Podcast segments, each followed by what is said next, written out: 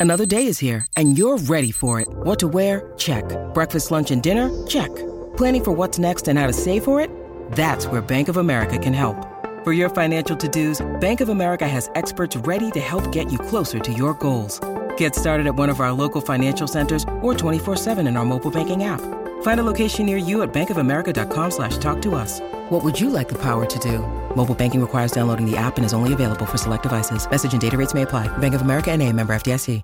If, if, if, if, if your blood runs orange and blue, orange and blue, this, this is the pod, for, you. pod for you. You're listening to Orange and Blue Bloods, hosted by EJ Stewart and Tommy Beer. Let's get to it, New York. A win is a win. That is what you heard from the Knicks, and that's what you're going to hear at least to start this episode of Orange and Blue Bloods. EJ Stewart here, Tommy Beer here. This is Orange and Blue Bloods, a New York Knicks podcast hosted by Audacy and WFAN New York. Of course, it's a podcast that you can get wherever you get your episodes, including the free Audacy app. You can download all of our episodes, hitting the auto download feature, so you get these episodes every time we drop. We drop three times a week. This is the last episode we dropped this week, and we're talking Knicks Pacers. Uh, Tommy, did it feel like the '90s watching those uh, battles between Reggie and Ewing and the boys as the Knicks uh, got that W last night? I felt a lot more comfortable in the 90s when they could dump it down to Patrick Ewing and get a bucket because yeah. this day and age, um, outside of Brunson's creative footwork in, in traffic, um, it's, it's difficult sometimes to watch this team try to close out opponents. And uh, last night was but the latest, but it looked for a moment there like it might be the worst and uh, potentially the worst loss of, of Thibs' tenure. Um, but as you said, they walked away with a win. Um, that doesn't mean that uh, there aren't some things to criticize, some things to discuss, some positives, absolutely, yeah. um, particularly the first half. But uh, let's get into it.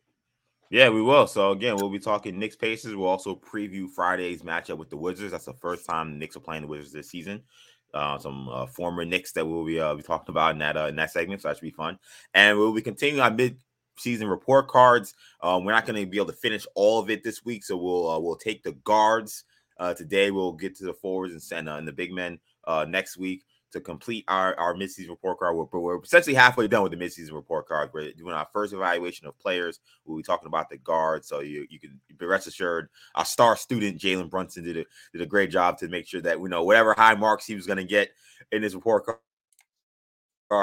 after the performance he had last night. So we'll be talking about the guards in this episode as well. But let's talk about that game uh last night, that, that Wednesday night game. Knicks survived a late rally from the Pacers to hold on uh, and beat Indiana at the Garden 119 113. Jalen Brunson led all scorers with 34 points, another stellar performance from the Knicks point guard. New York was up 25 points in the third quarter, but saw that lead shrink all the way down to two points in the fourth quarter. Uh, Quentin Grimes did hit a clutch three at a time where the game looked very tenuous. He put the Knicks back up to six late in the fourth quarter. He finished with 18 points. RJ Barrett returned to the lineup added 27 in his first game back from the finger injury for Indiana. Buddy Hield led all scorers in Indiana with 31 points. The much talked about Tyrese Haliburton, who uh, continued his media tour on the New York Knicks on the Woj podcast, talking about this whole big game that was happening. Um, not much from him. Uh, he did get injured. We're hoping he gets back healthy. He, he left the game uh, with a sore knee in the third quarter. He finished with 15.7 assists. I think he had a minus 15 as a plus minus. Didn't have much of an impact. Indiana actually ended up going their their big run with him out of the game. So that's the story of the game, uh, Tommy. But of course, you know we always like to go deeper than just the box score. What did you see from the Knicks as you saw them struggle once again trying to close this one out? 740 left in the third quarter. Mitchell Robinson knocks down a free throw. Knicks are up 78 53. 25 point lead. Um, and then they start chipping away. And then I mean it's it's so apparent now, it's it's starting to become a thing, which is is always worrisome. Knicks fans are tight, players are tight, coaching staff is tight. Um, it goes down to 15, but okay. Then you see Tyrese Haliburton limp off the floor, unfortunately. Um, by far, Pacers' best player, their floor general. If they were going to lead a comeback, you'd assume that obviously Haliburton would be at the heart of it. Um, NBA tracking data goes back to 2018-19 in terms of in-game leads. Pacers are 0 50 coming heading into last night. They were 0 58 in games which they had trailed by 20 points. Um, in, in the fourth quarter, no Haliburton.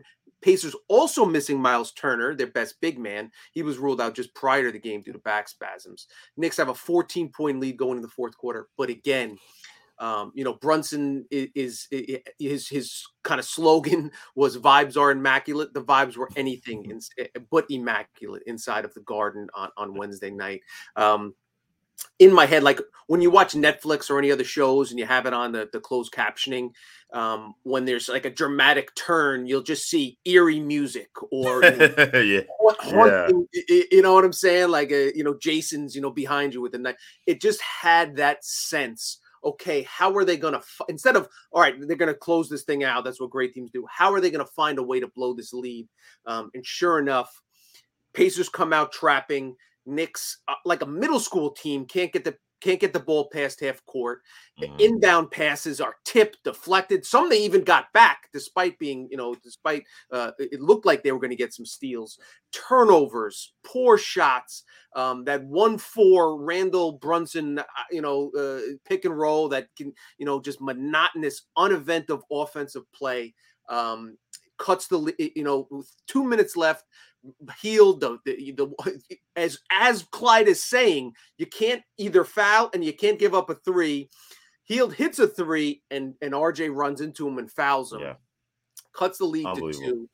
Um, next possession, RJ uh, uh, Brunson comes down, saves the Knicks, you know, uh, bails Brunson, uh, bails Thibs out, hits a runner. Next possession, buries a three, Knicks up seven, gets back down to three.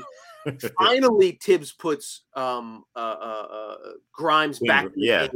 Yeah, I kind of forgot Quentin Grimes existed until he came back, and I was like, "Oh wait, that's right, uh, he's on the team." Oh, that's right. The best defender we have, uh, you know, our team shooting lights out from three. Maybe we should put him on the floor. Um, so I'll talk about that in a second. But that just kind of set the table.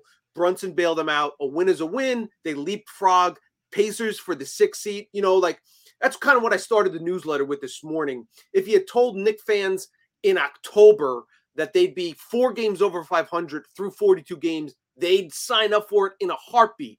If you told Knick fans 48 hours ago, uh, 24 hours ago, that they'd beat the Pacers 119 to 113, they'd sign up for it in a heartbeat. But again, to your point, we we not we're not just talking about the box score here. We're looking at the bigger picture, and there are some warning signs um, that that in, and their inability to sustain leads in particular um, has to be cause for concern and has to be something we discuss despite the recent success. Yeah, it's it's it's a deja vu. It's here we go again. It's it's it's what it's the same same song, different tune. You know, it doesn't matter kind of what the circumstances are, who the opponent is. Uh, and this one, it was even a, a little bit of a twist because uh, it wasn't a zone defense that confused the Knicks. It was a, a trapping junk defense. And shout out to Rick Carlisle. Uh, you know, not something we've seen teams do against the Knicks, though. We're going to see teams do it now because we see how much the Knicks struggled against that kind of trapping defense. Uh, and, and, got to back in the game, and the Knicks were once again uh, clueless, incredulous, no answers, and uh, almost threw one away. And you wonder if Haliburton's out there, maybe they do do throw do throw that one away. You know, it's um, it, it's alarming, and there are a lot of Knicks fans who are saying, "Look, I don't want to be here and be negative, and you know, we won the game and whatever." And I understand that. I'm not going to lose sight that Knicks won this game. I'm not losing sight of the fact that the Knicks were playing as a team that was comparable in record, a team that they were trying to leapfrog in the standings, and they were up by 25 points against them at some point. There are good things to take away from this game. There are good things to take away from this first half of the season for the Knicks. But these bad habits, these things that you keep seeing late in games, eventually if they continue to snowball, which right now I think you can say they've snowballed. Like I don't think you can even say, oh, are they if they're snowballing on when they snowball. They have snowballed.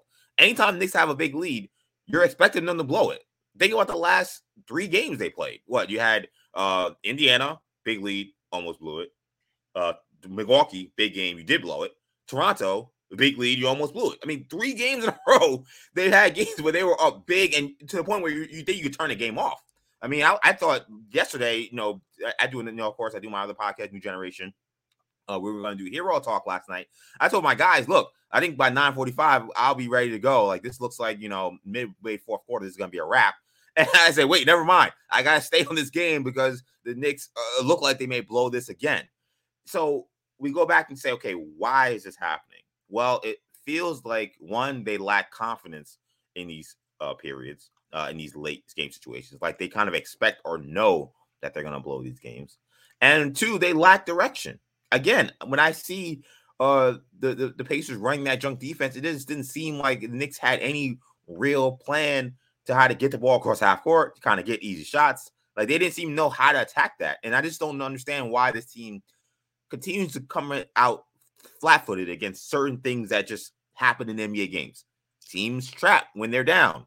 Teams go to zone when you're when you're getting into the paint. Like these things happen, and you're supposed to have a counter. And the Knicks never seem to have a counter. They seem to just kind of don't know, and it's kind of just hold on for dear life. Let's hope Brunson makes a couple of shots and down the stretch, and we get out of here. Sometimes he does, like last night, and they win. And I didn't uh, last night or in Toronto, they win. Sometimes uh, he doesn't, and they lose, like in Milwaukee.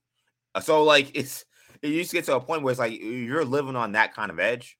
You're gonna eventually that's gonna catch up to you. So when we talk about the Knicks' ability to kind of hold on to the sixth spot and to remain in playoff contention, eh, it becomes worrisome if they're going to be able to do that because games are going to get closer. These the idea that like in March or early April, you're fighting for your life for these last few spots that you're not going to be playing close games is ridiculous. All these games are going to be close. So to think that that this is not a big deal because they won, no, no, no. This is a huge issue, and they got to figure it out. I don't have much confidence they're going to figure it out with this coach because the, the, coach has shown he can't adjust. The coach has shown that during games, um, he he looks clueless. So I, I don't have much confidence in that. But what I hope is that the players can get a win or two uh, at some point during the stretch, and maybe they can get their confidence back. I don't know if they're going to get the right direction, but if they can get their confidence back, at least that would help. Because you know they look so like they didn't want to make a mistake. They look like they were afraid to make plays, and that's kind of where you get the turnovers. If you got guys just kind of playing freely, playing smart, um, using playing off instinct, I think you'll see them kind of start to figure this out. But yeah, they, it's just it's just it's just stinks to see them kind of keep twirling around in their own kind of weird circle with these late games where they can't close. And I don't know uh, where their answers are at this point from the head coach. Yeah, I mean, listen, um, if you're a Knick fan and you want to just be happy that they're four games under 500, knock yourself out. You have every right to do so. Knicks have just this is the second time, uh, uh, third time this century that they've been above 500 after 41 games, and that's yeah. all well and good. But again, if we're trying to look big picture, uh, I understand the bar is low, but there are other fans who aren't content with just being the best case scenario, being the sixth seed and maybe winning a playoff game or two. Um, so for those folks, um, these type of issues that keep popping up are are troublesome.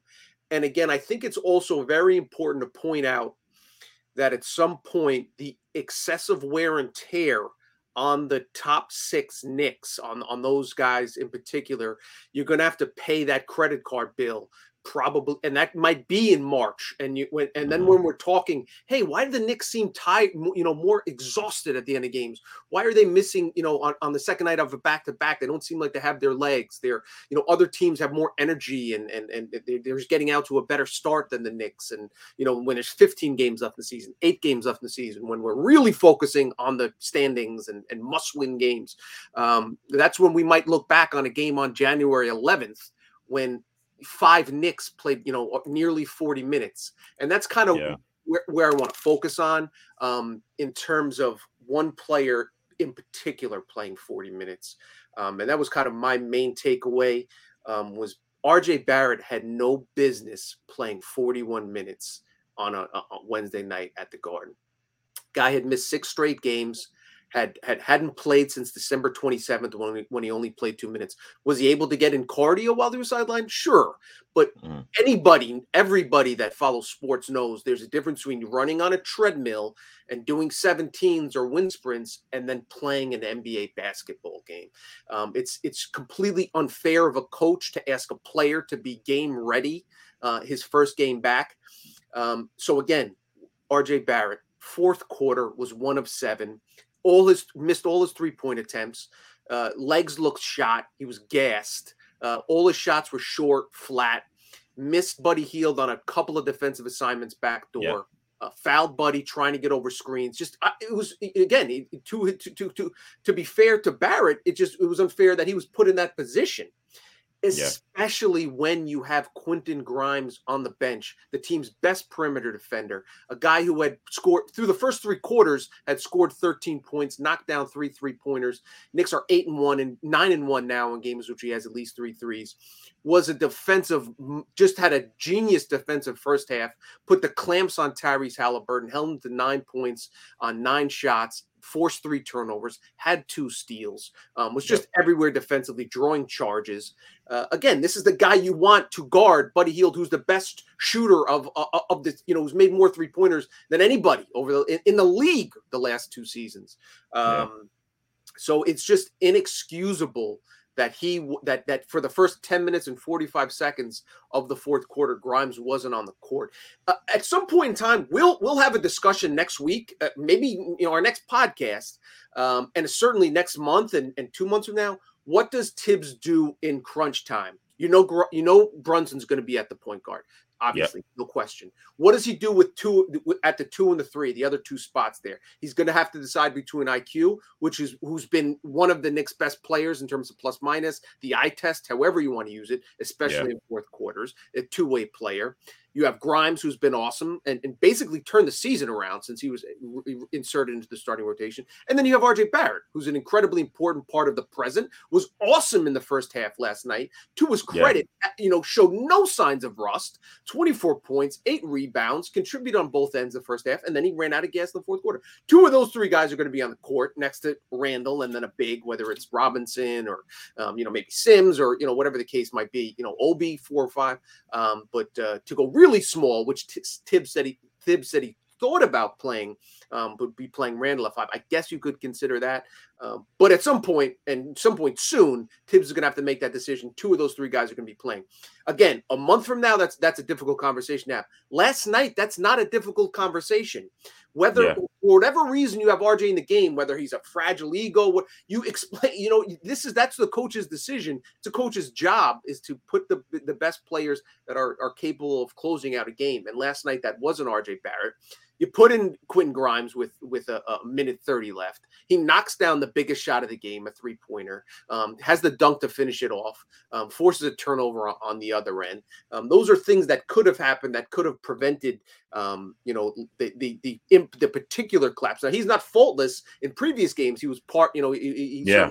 Um, had, you know, had missed shots that he probably should have made. You, you turn the ball over, you know. Yeah. Over. He he had made mistakes, but again, at least he's fresh, had played well, and that's kind of what you're gonna have to do going forward. Is you're gonna have to kind of decide, um, you know, maybe it's a matchup, maybe it's a point guard where you know you're playing Toronto and Fred Van VanVleet's on the floor, so maybe you go with a smaller, Quickley, um, as opposed to a you know bigger Brunson. Although uh, although obviously Grimes could handle FEV as well.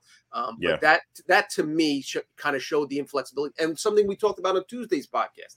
Uh, Isaiah Hartenstein, nine minutes, zero points, two yeah. rebounds. He was invisible. Again, those minutes should go to Thibs, uh, should go to Sims, and it's it's this rigid inflexibility that um, that you, that you complained about on Tuesday, rightfully so, and that I, will carry over um, uh, today. Again, credit Thibs for for getting the Knicks motivated and playing hard each night. But again, yeah. a lot of that has to do with the fact that the, the, part of the Knicks' solid exceeding expectations is because they're playing their key guys more than any other players in the NBA. Um, and mm. again, that may come back to bite you later in the year. Yeah, and it may be biting them a little bit with some of these injuries we're starting to see pile up. We've seen uh Barrett get hurt. That was a little freak thing. But we we saw Brunson get hurt. That was more wear and tear. We saw Obi Toppin get hurt. That was more wear and tear. Um, look, I don't know how you how you feel, and I still love the effort Randle's playing with. He doesn't look right last few games. I mean, his shot. I mean, he's like high drives in these threes. He hit a couple of big ones in the second half, but I mean, he's shooting bricks.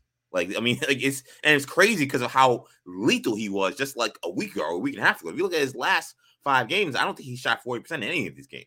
Um, he's playing extremely hard. So I I don't have much of an issue with him, but uh the shot selection is to get a little crazy in terms of how bad these shots look.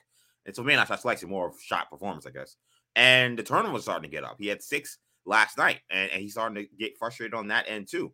So you look think about the 40 minutes, 42 minutes, 43 minutes, the minutes he's been playing recently, is that starting to catch up to him? So, like you said, there's always going to be a receipt that has to be paid at some point when you play these guys this many minutes. And what's that that that also makes last night frustrating because when we talk about the importance of closing games, that's what we're talking about too. Like if that game never gets to a point where it has to be you're fighting for your life with three minutes to go and you're up two in a game, you're up 25. Maybe those guys don't have to play 40 minutes. Like maybe maybe Brunson doesn't log 42 minutes. Maybe Randle doesn't log 39 minutes. Maybe Barry doesn't have to log 41 minutes.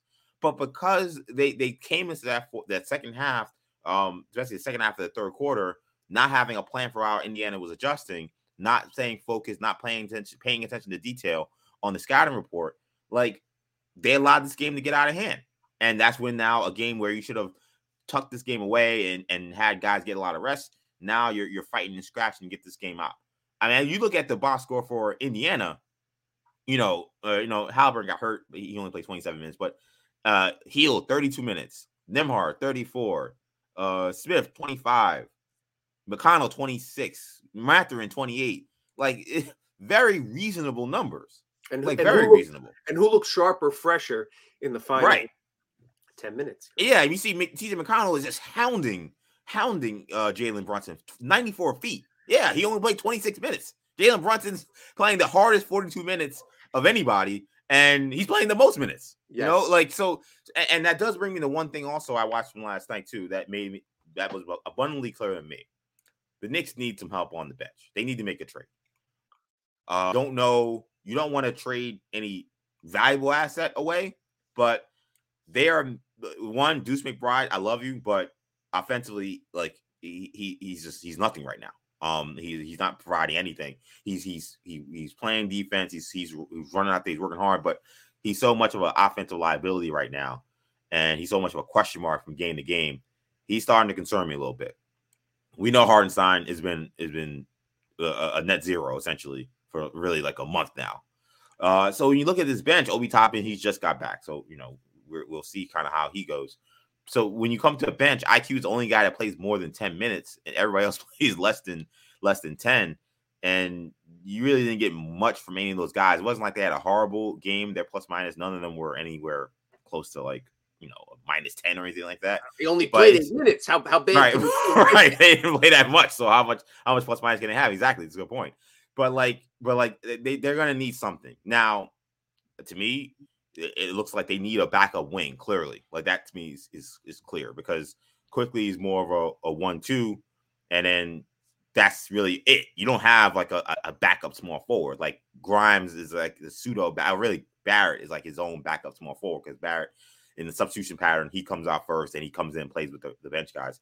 They need another guy. Like they need somebody. Uh, I don't know who will be available. I've heard Gary Trent's name get thrown out there. I love Gary Trent. I just I worry that he would cost too much in terms of trade uh you know capital to get a guy like that. But they just need one guy. I don't uh, again. I can't tell you who it is, but they're missing something in that bench because um, Thibs does is afraid to play these guys more minutes, and he's also I think missing a key piece he could just play Cam Reddish like that. That would solve a lot of this, but for whatever reason, that's out of the question. Uh, keep an eye on Malik Beasley out in Utah. Mm. I think that's a name that'll hit the trademark, and I think it, it kind of fits. Um, but uh, just quickly, I, I, and I'm just looking at the numbers now. Um, when Randle went on his monster streak um, right around Christmas, uh, five game stretch from December 21st through the 29th, um, averaged 33 points, shot 54% from the floor, but he played over 41 minutes a night. Hmm. Um, last five games for Barrett. Um, again, still playing a ton of minutes, 40 minutes a night, shooting 37% from the floor, 28% from three, under 70% from the free throw line. Um, you just kind of expect it. I mean, I mean, listen, on the season, he's shooting 33.8% from from three point land. Uh, for his career, he's shooting 33.3% from, you know, these guys play to the back of the basketball card more often than not. And we've kind of seen with Randle there'll be these kind of swings, ups and downs. And I think part of it has to do with wear and tear. And and you talk about trading for a player, um, it, it, certainly would make sense if, if they don't feel Reddish is that guy that can handle minutes on the wing. I, I think I'd throw him out there just for, for defensive minutes and, and limiting yeah. playing time. But obviously, Obi should get more minutes wearing down. Again, even if that, you know, if that you know, uh, maybe reduces the chance of you taking a lead into halftime because you want to rush Randle back in the game. That gives you, you know, a chance to extend from six to, you know, to, to an eight point lead, or, you know, you're only down three. You want to get back to even at halftime maybe you need Randle healthy for the second half of not only the game but the season. Um, yeah. And those are things where Obi should get more minutes. He's proven he can handle it. He's proven he can knock down threes um, and, and, get and get you some minutes somewhere else. So that's something that you're gonna have to keep an eye on going forward um, if you want to make a serious push and and make not only get to the 60 at the halfway point, but maintain that that that place in the standings going forward.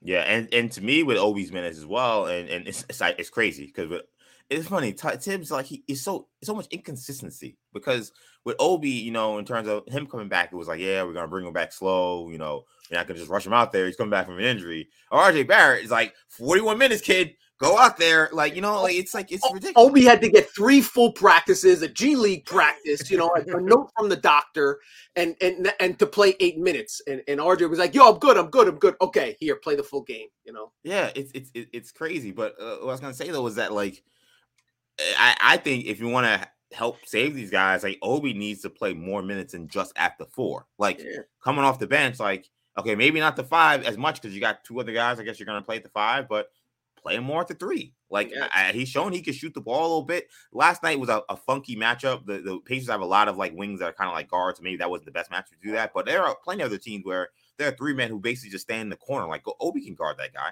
and we're and Hartenstein has been a massive net negative. How can Obi can't be worse at the five right. than, yeah, than Hartenstein has? It's, and, and and we'll talk about the Wizards in a second. They have zero center depth right now due to injuries. Potentially, yeah. we'll see if they get some guys back. But it's another situation where Obi could play some five. But you know, maybe we'll use that as a transition to talk about the Wizards. But there, there's there's certainly plenty to talk about here, um, and a lot of stuff to uh, to discuss.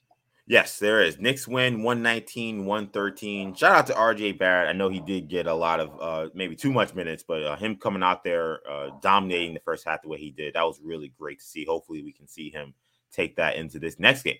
And let's talk about it. The Knicks will be traveling to the nation's capital on Friday to face the Washington Wizards for the first time this season. The Wizards had a dramatic win over the Bulls Wednesday night thanks to a late Kyle Kuzma three, who is having a strong season. They won that game without Bradley Beal, who's being reevaluated for a hamstring injury this week. Kristaps Porzingis, who we are all very familiar with as Knick fans, he sat out that game with a rib contusion, so he did not play in that game. We'll see how he is uh, coming up for this game. Also, um, uh, Daniel Gafford didn't play that game, as as Tony mentioned. They, they're missing some depth, especially in the front court there. So we talk about this Friday matchup. What are you looking for to looking forward to watching uh, from this first game between the Wizards and Knicks this season? Yeah, that's that's the first thing to talk about is injuries. Bradley Beal was diagnosed with a hamstring strain last Thursday. Team announced that they would reevaluate him in one week. Um, we didn't hear anything yesterday. We'll hear something today. I would be surprised if they brought him back, but again, he hasn't been ruled out, so that that's something we'll keep an eye on. Um, again, un, very unlikely that he plays. Kristaps Porzingis did not play Wednesday night due to sore ribs. Um, ribs uh, the Wizards were also missing Daniel Gafford, right ankle sprain, and Vernon Carey, um, a right quad contusion, which meant our old buddy Taj Gibson started yeah. center, started at center for the Wiz, played 20, 25 minutes as you expect, contributed nine points, eight rebounds. He did his thing. Um, yep. But really, the, the Wizards are walking wounded right now. That being said, they surprisingly snapped a three game losing streak and beat the Bulls on Wednesday night. Um, so again, we know by now there's no team in the NBA that, that there's no night off, especially with this Knicks squad um, and their inability to hold on to lead. So a lot of it will have to do with the injury report. Um, it sounds like both Gafford and KP were questionable heading into the game. Um, we'll see if they're a game time decision Friday night or um, what kind of injury report we see later this uh, later Thursday into Friday morning. Um, but again, if the if the Wizards are playing without KP, without Beal, uh, without Gafford, that's obviously a very winnable game. Um, a game that Knicks will be favored by, you know, I would assume, you know, excess of five points, you know, maybe closer to 10, um, somewhere in that range. Um, and then you got to look at uh, Kyle Kuzma, um, who's the, who's yep. really good. You know, he's he's going to be the guy. Um, was in in in the the Wizards' victory Wednesday night versus the Bulls. Um, finished with tw- 21 points. Um, you know, then you got Monte Morris, who surprisingly scored 17. Um, Deni Avdija had a bad game, but he can contribute. Corey Kispert, who's also questionable with some injuries. Um, uh, he played last night, but didn't play well. So uh, you know, outside of that, you got uh, you know Anthony Gill was that was actually the, the Wizards' second leading scorer at 18. Hachimura had 10 off the bench. Um, and then they played guys like Jordan Bar, uh, uh, Jordan Goodwin, um, Delon Wright. So there's not a lot of talent there in terms of you know if you talk about the Knicks' first six against that that Wizards' best six, that clearly favors the Knicks. But again, they're gonna have to come out focused and something they've done on the road this season. So uh, I, I, would expect them to do just that. And you know, obviously they're going to be exhausted coming off another game, but uh, you know, this is a I'm sure they want to get that taste out of Wednesday night's win slash loss out of their mouth. You know. Yeah, yeah, they, they will, and and with Washington, it's going to be important to know what happens in the front court with Gafford and Porzingis.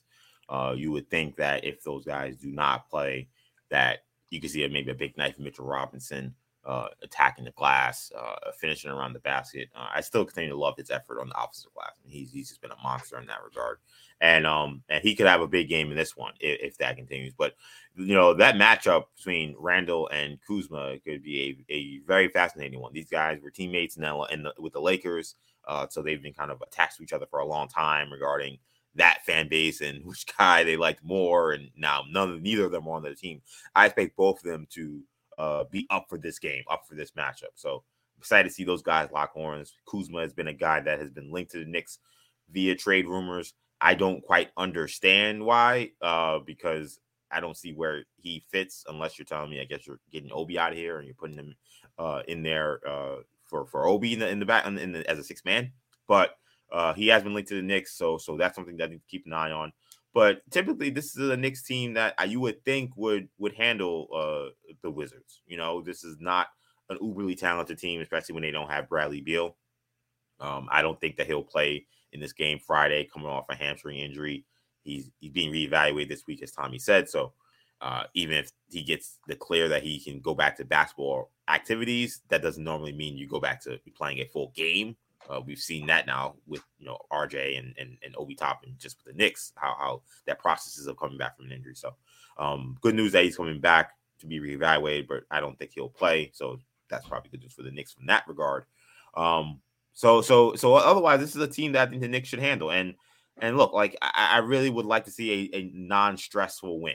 Like there to me, there's no reason why they shouldn't go into DC and smack up the Wizards, given the roster they're putting out there. And it's not, it's not disrespect to the Wizards. Like the Wizards, if they had Beal and Porzingis, I'd say this would be a strong, you know, opponent and a team that they have to look out for. But without those guys, I mean, you know, you mentioned the names Monty Morris, uh, uh you know, Kuzma and Kispert and and Adiv Avdija, you know, Rui Hachimura, like good, decent players, but they don't really have a lot of firepower. So they they they were able to beat they were able to beat the Bulls because they they played really solid defense and they kept the score at a reasonable number. You know, 197, which is like you know in 2023 terms, that's like a uh, you know a 78 75 win in the in the 1990s.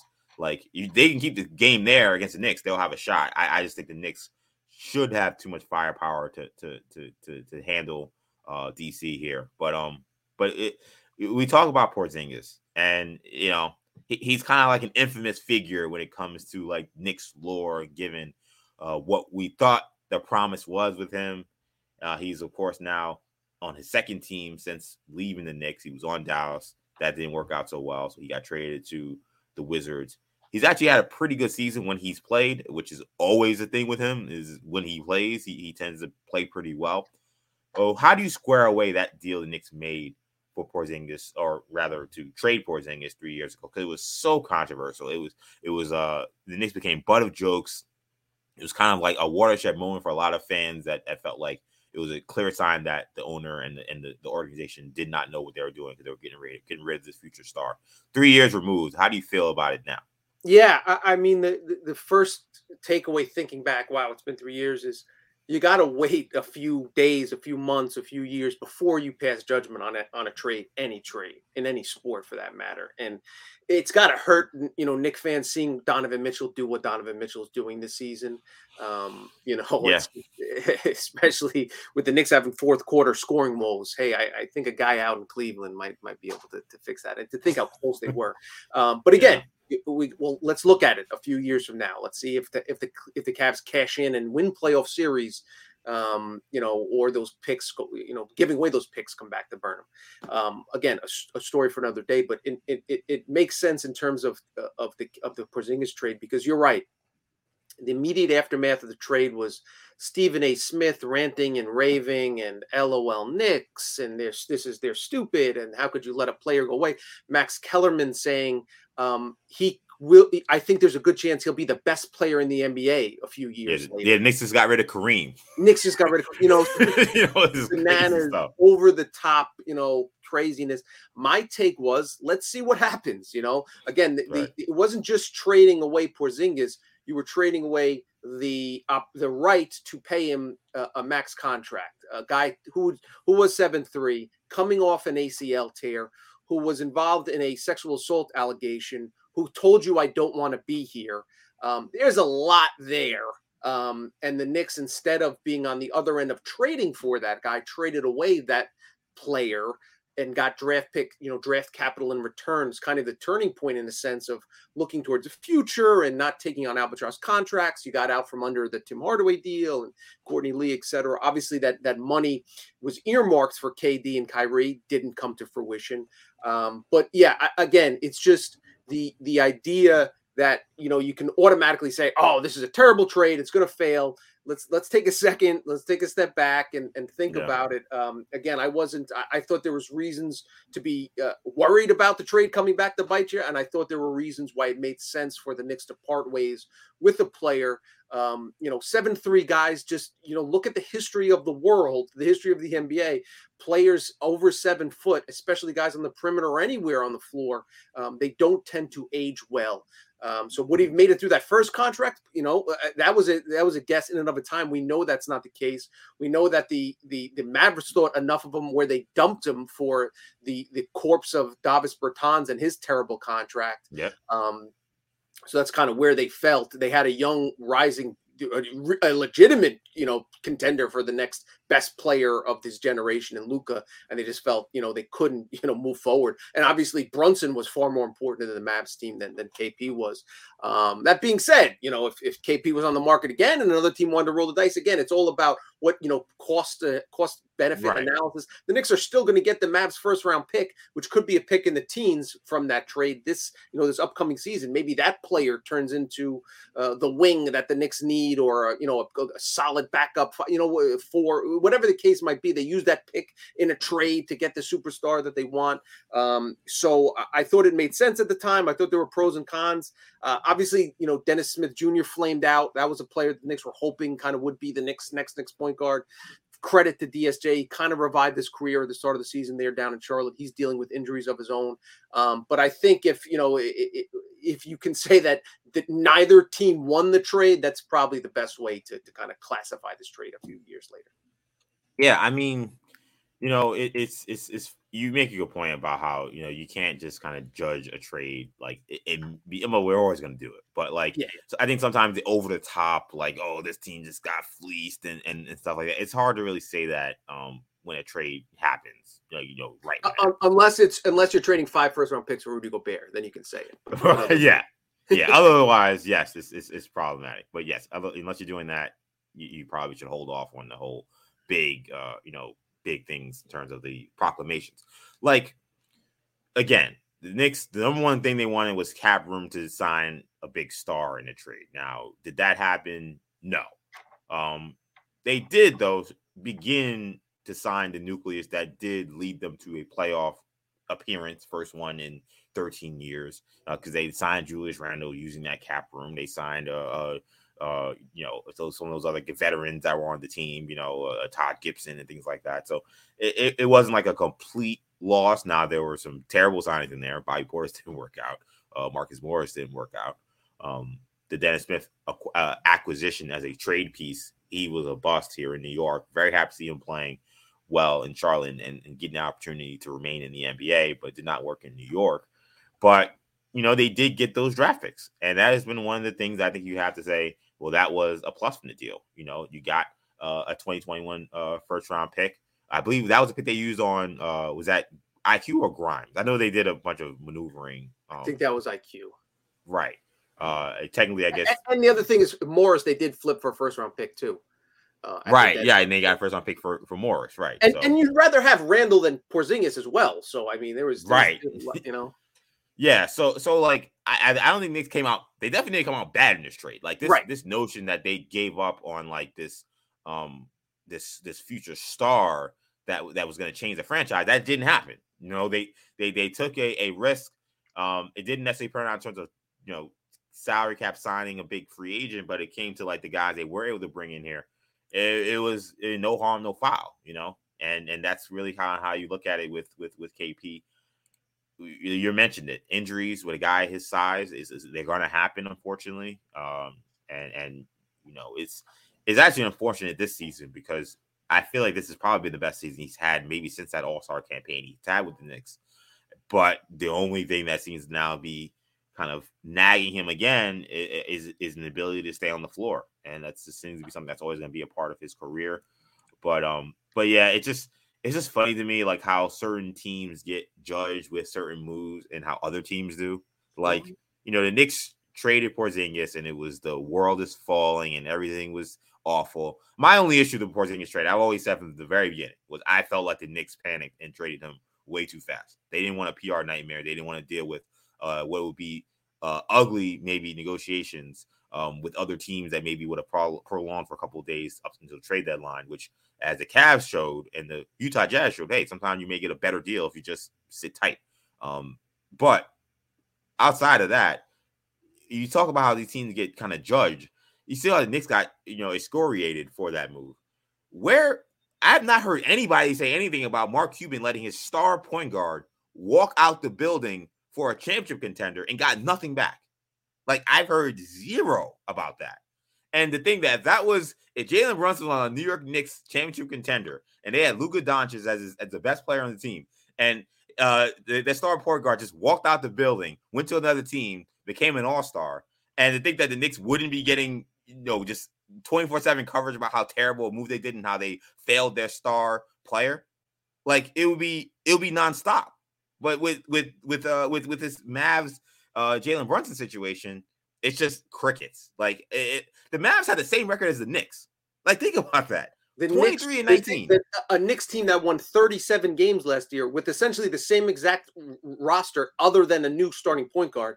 And the Mavs are Western Conference finalists last year, a couple games away from the NBA Finals, and now have the same record as the Knicks. So how how valuable? If you're wondering how valuable Jalen Brunson is, there's your answer. Yeah, and, and, and, and, and goes to, to like to let that guy is he the best player to leave who's a better player to leave LeBron leaving Cleveland? Like when's the last time a player that good left a team in free agency and the and the team that lost them got zero in return? I mean, probably KD with uh with uh yeah, right. going to right. going to the Warriors. That's yep. probably the last one. But like it's it's this is like it's crazy. And I'm looking at the Mavs season. But even the Warriors got D'Angelo Russell, who they turned into Andrew Wiggins. Well, you know, like yeah, they flipped that into, you know, they, right. they did something. Right. They got a first round pick, you know, like, yeah, yeah, yeah. Yeah, that's a good point. I, yeah, with Russell coming in there, that's that's true. Yeah, I mean, yeah, is it probably LeBron? It's it's it's crazy. And and and and the Knicks, and again, think about you know how teams get praised for certain moves. I mean, the Knicks signed an all star point guard and didn't give up anything but a 2025 first round second round pick for tampering. Yeah. And you know, it, it, that that signing was said, "Oh, look at the Knicks; they're a joke. They think yeah. Russ is going to be a star player for them." Yeah. Eh, he's turned around the entire team. Yeah. And again, for his credit, crickets outside yep. New York City, crickets. Yep. This is very funny to me. Anyway, Knicks Wizards Friday. Hopefully, Porzingis does play because it's always fun when Porzingis plays against the Knicks because yes. you know Knicks fans get up for it. The Knicks team seem to get up for it when he plays. Though a lot of those guys haven't played with him. Uh, and just one other thing on uh, the Wizards in the eleventh the eleventh spot right now. Like you want to put some distance between those guys. You want to obviously yes. through the playing. And now with the Pacers, uh, uh, Haliburton was seen uh, on crutches after last. Oh, okay. Yeah. So we'll see. You know, if he, if he misses time, that's obviously a huge deal for for Indiana. Yeah, yeah. So hopefully he gets back. Um, but yeah, if he's out, then that that would be uh, really tough for Indiana to make up his production. He's everything for them. So yeah, let's pay attention to that. So I know we're running out of time, so we'll do this a little bit quick, rapid fire. But we're gonna do our midseason report card grades. So we'll be evaluating the Knicks guards today. Uh, we've seen Jalen Brunson, new addition to the team, really take the reins as the leader of this squad. Um, but we've seen others like Evan Fournier, Derrick Rose have taken a back seat really to younger players like Grimes, McBride, and Immanuel Quickley. So we'll do rapid fire with these players, giving each of them a grade. So let's begin with your grade, Tommy, for Jalen Brunson for the midway point of the year. That's a tough one. I see, maybe see. Nah, listen, anything other than an A plus plus plus, our, our producer JJ would would would end the pod right now so we're yeah, yeah. You just hear just a random cut, and that just be the end of the show. You'd be like, and the listeners would be like, "What happened? Did, did they have an error? Burn the on? thing down." Um, can't say enough about Brunson. Uh, easy, easy A. Um, just uh, give you giving you everything you could have possibly asked for. Um, Knicks, uh, Knicks finally have a point guard, and uh, it's a beautiful thing to watch on a nightly basis. Yeah, I, I, I gotta give Jalen Brunson an A. I mean, he's been just sensational, uh, spectacular a godsend, whatever word you want to use. That's what he's been to this team. And you think about the Knicks being four games above 500. If he was not here, um, I don't know if this team's in the playing situation. I'm being that that honest. Like I, I don't know if they would be among those top 10 teams. I, uh, think it may be unlikely. Yes, you know, so agreed. They might be closer to 15 wins than 30 if they right. didn't have Brunson on the team right now. Right. So he's been absolutely spectacular. So so high marks for Jalen Brunson. What about Quentin Grimes this season? What grade are you giving uh, uh QG? I'll probably a B minus. Um, he needs to knock down more threes, uh, and I think he will. And I think they'll come. A lot of what he does, you know, contributes defensively. Doesn't necessarily show up in the box score, um, and probably part of his inefficiency on the offensive end is part of partly due to lack of rhythm. Um, you know, we talked about games where he gets six shots, seven shots, eight shots. Um, hopefully, that distribution will increase going forward. Um, in terms of you know his projection, I, I'm I was high on him, uh, uh, you know, in October. I'm that much higher on him now in the middle of January. Um, he is a key piece to the Knicks franchise going forward. Has a chance to be a stud three and D wing, and those guys are worth their weight in gold in the NBA. Yeah, I'll go B plus. I, I really like what I've seen from Quinn Grimes. You know, uh, he he, he also has been a, a big in some ways, his insertion to the starting lineup, along with the change to the nine man rotation, saved the season. Um, they they needed uh, defense in the backcourt. They needed it badly. He's really brought that. Um, he's he's brought a, a pretty reliable three point shot. You know, when you look at his numbers, considering how little he was playing early in the year, like I was surprised to see that he's averaging 10 points a game, shooting 46% from the field, 37 from three, and you're getting that from your starting shooting guard, you know, who's playing, you know, all NBA level defense. Like you, you gotta love it. You know, like he, he's had a, a really strong second season, it really feels like he, he's absolutely a cornerstone and a guy that the Knicks should not be including in trades. I understand why they didn't want to trade him in the day Donovan Mitchell situation. Anytime you have a second year player who every night guards the other team's best player, that's a keeper. Exactly. What about Immanuel Quickley, a guy we talked about uh, not too long ago in our temperature check? I feel he's gonna get a high mark here as well. Yeah, hundred uh, uh, percent. I got him at a B at least. Um, just as I'm as it's popping up, uh, Woj tweet injury update Bradley Beal has been cleared to resume full basketball activities mm-hmm. after mm. undergoing reevaluation. Um, his return to play will be based on his progression. Um, so that doesn't tell us a lot what we're going to see Friday. Um, but it sounds like he'll at least practice today. I would assume they'll leave him out at least one game, let him get a couple practice under his belt. But um, that's Friday at uh, Thursday at noon that we're potting this, recording this podcast. So yes, we'll see what pops up. Um, IQ uh, again, much like Brunson has exceeded expectations, given you everything he wanted during that seven game stretch. Um, t- averaged 25 and five. Um, great two-way player. Again, like like Grimes, needs to be more efficient offensively to take his game to the next level. I think he will. Um, you know, everything you want there is mechanics, etc.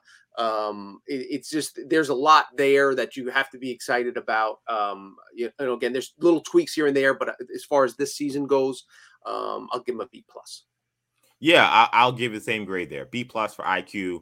You know, the slow start shooting is the only thing that's keeping them from an A because, like, yes. you know, it, he started so poorly that first month or so of the season where everything else was great, running the team great, defense energy was great. He just couldn't buy a shot for some reason. He just yes. seemed to uh, just not start the season off with uh, confidence in his shot. But that's changed. I mean, we've seen a big change from him. I mean, he when he gets the ball, he shoots from three. I, I almost always think it's going in. That's how confident he looks. That's how confident his shot looks right now. It looks so pure.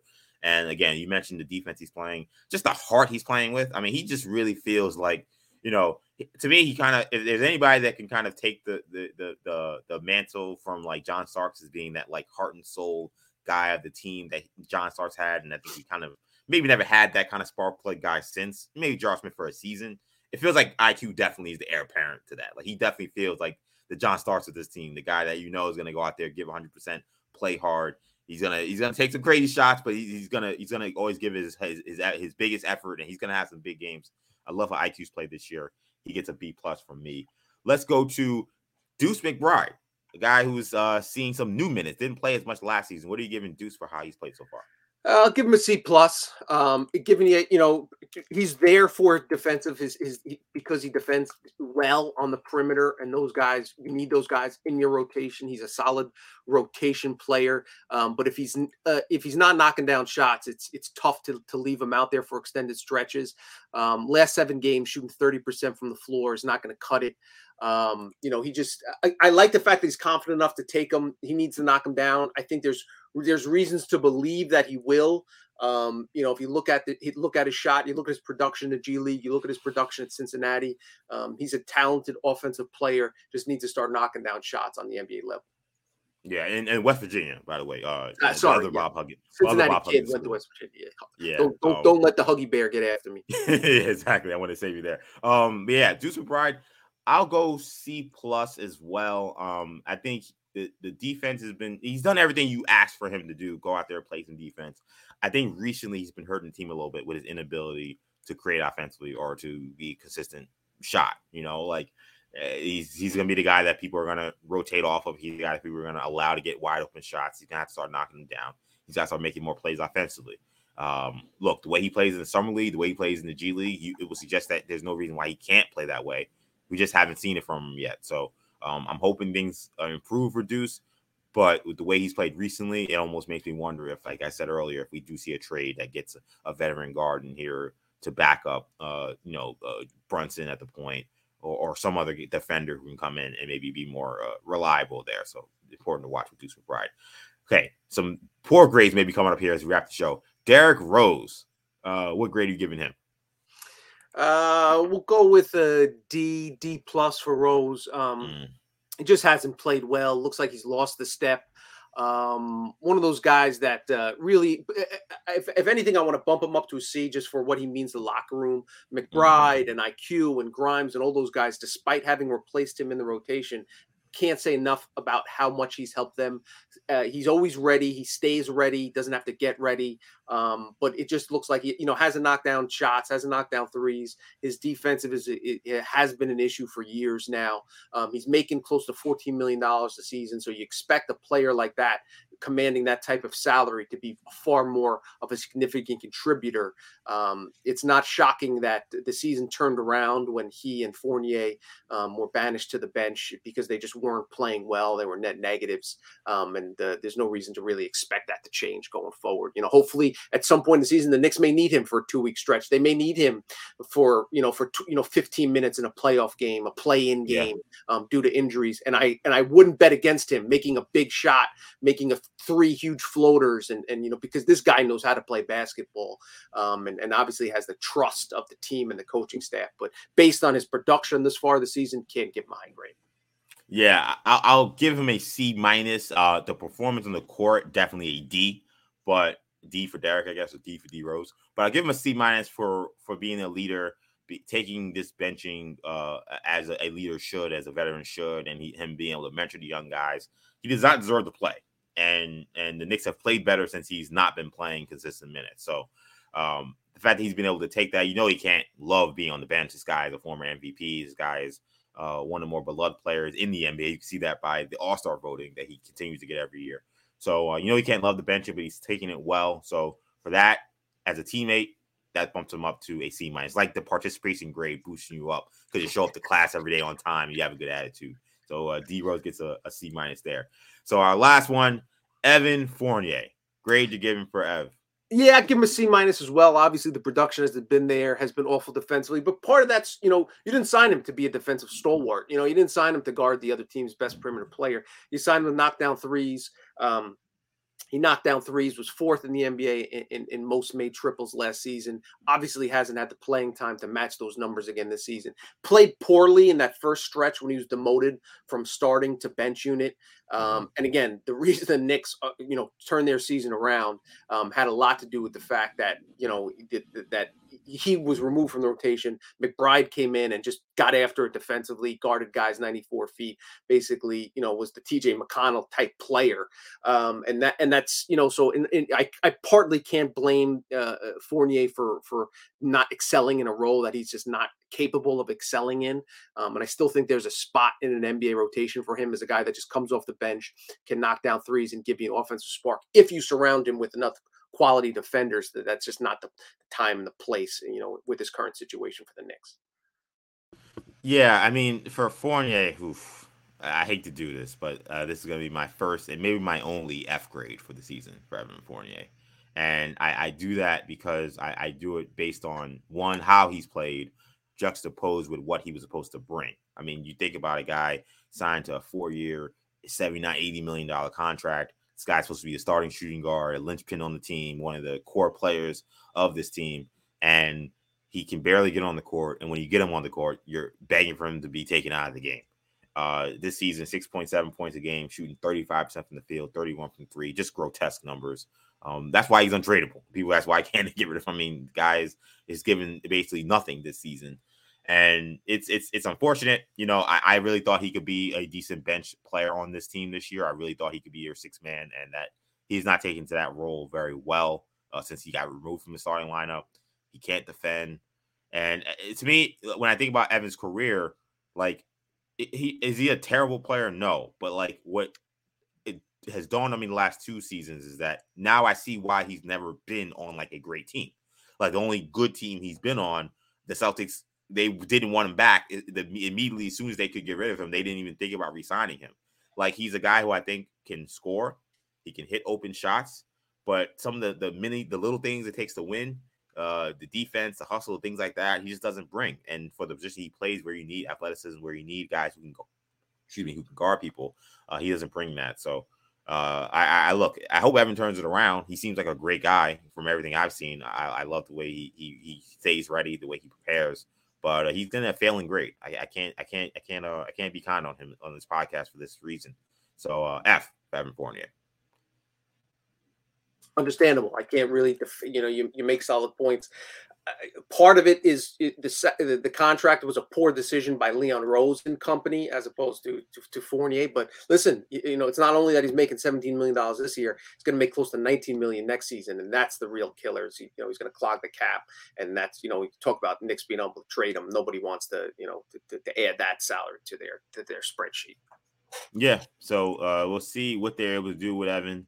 But um, but yeah, it's it's not been a good run for Evan Fournier this season. But that's gonna do it this edition, Orange and Blue Bloods. Hope you guys enjoyed this episode. Of course, you can get these episodes wherever you get your uh, podcast. That includes a free Audacy app. Make sure you get the auto download feature wherever you get them so you get our episodes. We drop three times a week. We will be back next week with more episodes. Tommy, let people know where they can find you. At Tommy Beer on Twitter. You can find me, EJ, under, EJ underscore Stewart on Twitter, Action EJ on Instagram and TikTok. Thank you guys so much for checking us out. For Tommy, I'm EJ. Take it easy, guys. Peace.